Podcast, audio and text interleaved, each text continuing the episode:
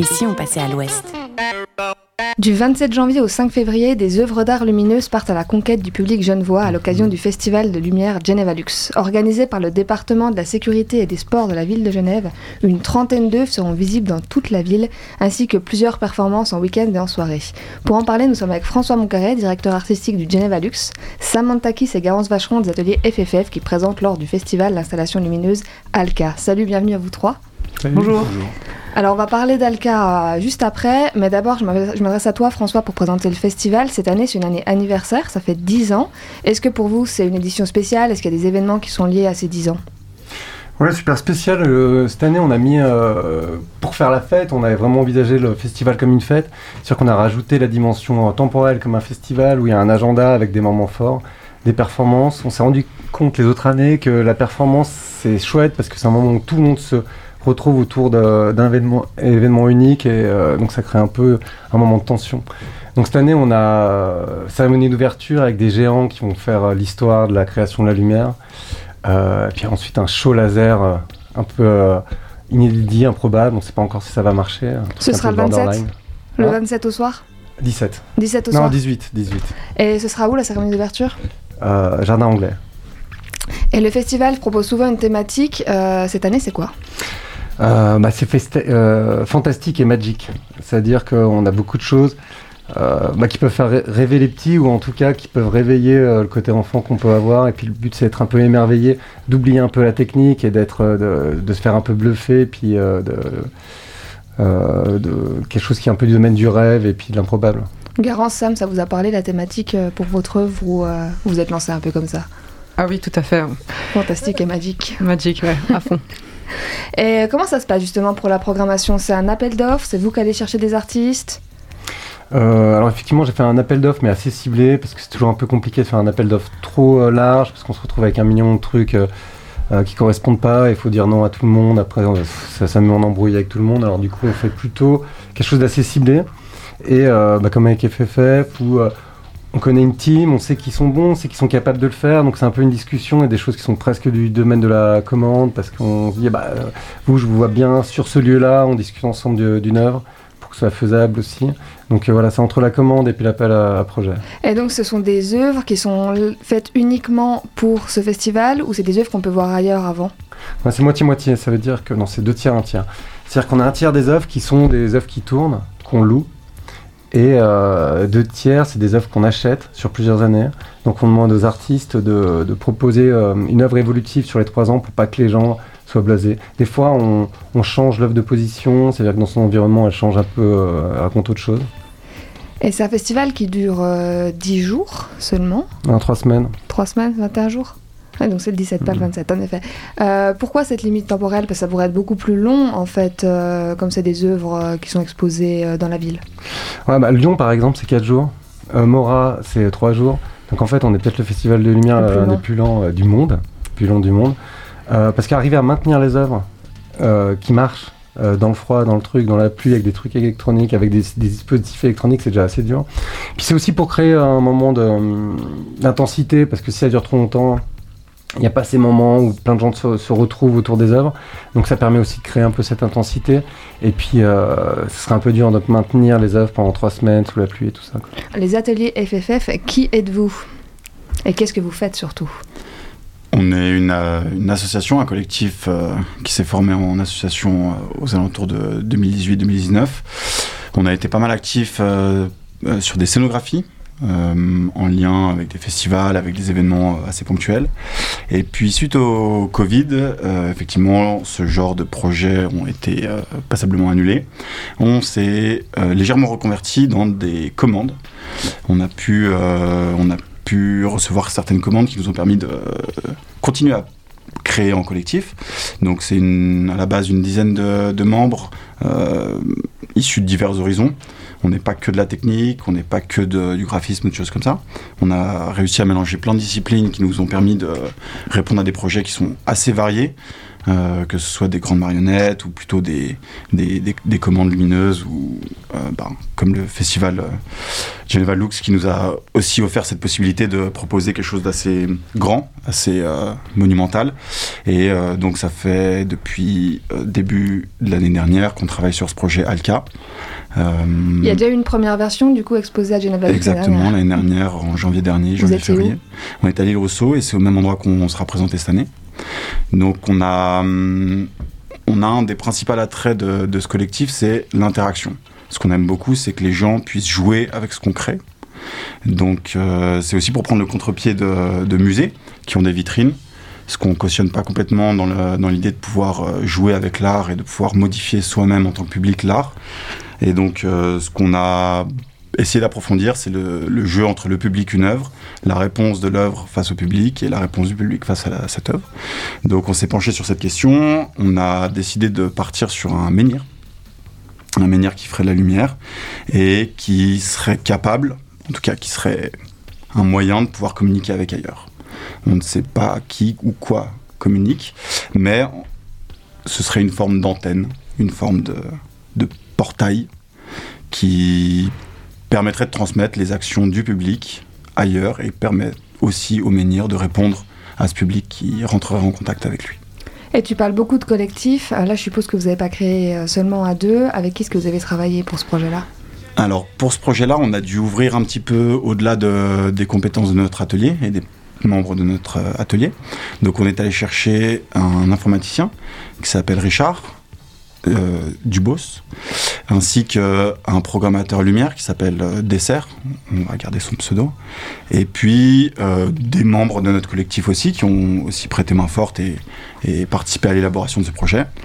ce qui nous a permis de nous appuyer sur leurs compétences en termes d'électronique et de programmation de lumière ce en quoi on n'est pas vraiment les compétences euh, immédiates. Et donc Samantha et moi, on travaille beaucoup plus sur la structure et l'aspect esthétique, et on laisse une bonne partie de la programmation et du cerveau du menhir à ses collaborateurs. Et comment on s'adapte au fait que c'est un festival en extérieur? Est-ce que c'est une contrainte supplémentaire pour vous? Puis comment vous avez été passé outre ça? Euh, Grosse problématique concernant l'électronique. Comme euh, François a pu le souligner, l'électronique, le froid et la pluie, c'est des choses qui ne sont pas hyper compatibles. Donc on a dû renforcer un peu tout ça, mais on a surtout fait le pari. Euh, ça fait plusieurs fois qu'on travaille avec euh, l'interaction du public. on a fait le pari cette fois-ci d'avoir quelque chose de plus lourd, de plus solide. Et donc finalement, le plus fragile reste ces ordinateurs et ces composants électroniques.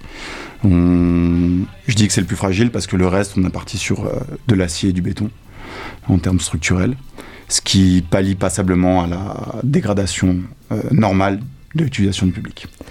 Et est-ce qu'il y a, est-ce qu'on pense quand on fait une œuvre comme ça, et je pense aussi aux autres œuvres qui seront là, euh, à tout ce qui est énergétique. Enfin, on est quand même à l'heure d'une crise climatique. Est-ce qu'on essaye de rendre l'œuvre le moins énergivore possible? Certainement.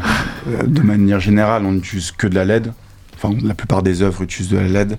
La plupart des œuvres ne sont pas allumées toute la nuit, même aucune, je pense. Euh, la plupart des œuvres, euh, en tout cas la nôtre, a une variation qui fait que si personne n'est là, elle n'agit que très peu. Elle, elle l'interpelle régulièrement, mais elle ne fonctionne que s'il y a du public. Pour ce qui est de notre œuvre, pour les autres, je ne sais pas, François peut-être? Bah, l'année dernière, euh, c'était un peu le thème du festival, la, la résilience, euh, quoi, la sobriété énergétique. Donc on a émis euh, la consommation de chacune des œuvres et puis on est arrivé au constat qu'on consommait à peu près un quart d'une Tesla.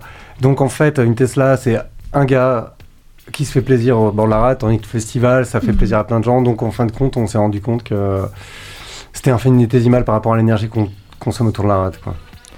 Et euh, pour ceux qui ont vu euh, Alka l'année dernière ou qui ont vu des photos, euh, vous avez choisi qu'elle soit faite dans un faux béton.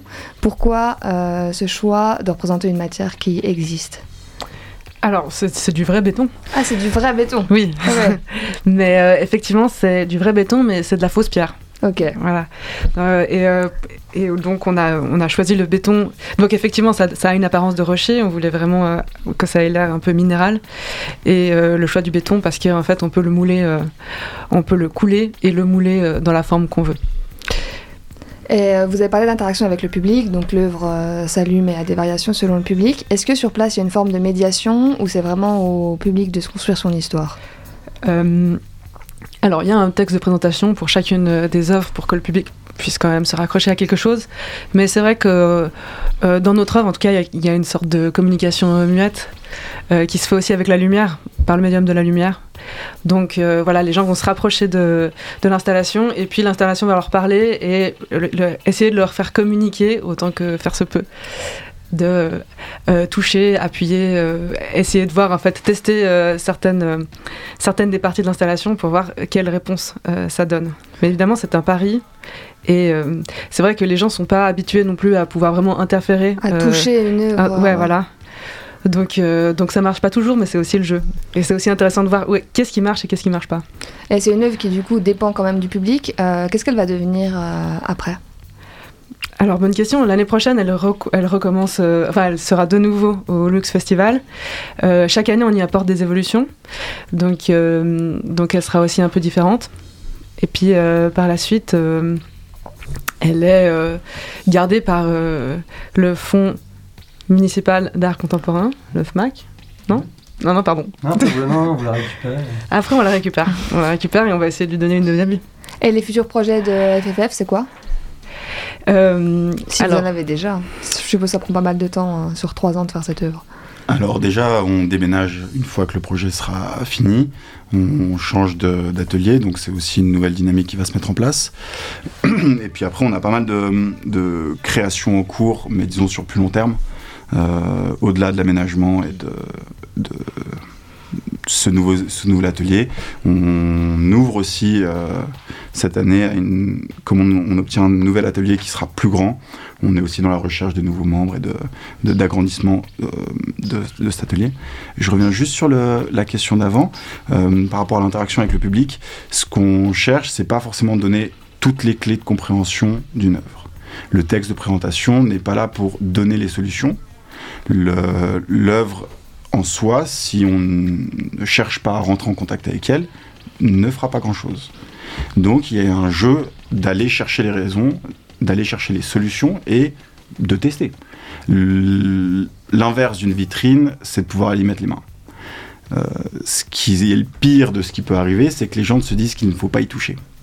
Ce- C'est ce qui arrive, euh, interdire un enfant d'y toucher, on est plutôt à l'opposé. Et c'est souvent les enfants qui, qui découvrent les premiers les... cette réaction, ces réactions. Et donc c'est vraiment ce sur quoi on cherchait avant à, à postuler là-dessus. Et l'année dernière, ça s'est passé comment? Vous avez eu des retours? Les gens se sont impliqués euh, dans- avec cette œuvre? Ben, C'est justement ce que, par ça que je voulais arriver, c'est que c'est souvent les enfants qui font découvrir leurs Mhm. parents. Euh, après qu'on leur ait dit ne touche pas, ils y vont quand même, c'est très bien. Ils touchent l'œuvre et les parents se rendent compte que en fait c'est une œuvre à toucher. Et on a beaucoup parlé euh, bah, de l'installation que vous vous présentiez, mais peu des autres, euh, du reste du programme. C'est parce que c'est pas encore révélé. Quand est-ce qu'on aura la programmation entière? Ah, le 18 au matin. Ah oui, c'est. Le but c'est créer un peu, je sais pas, de la surprise, pas donner tout tout de suite. C'est un peu dommage de montrer des petites vignettes des œuvres alors que voilà, le but c'est de venir les, découvrir, d'être surpris. Et ensuite Et, la euh, cérémonie d'ouverture. Voilà, en tout cas, on a déjà diffusé euh, la programmation de la cérémonie d'ouverture. Donc le but c'est de venir et après de découvrir.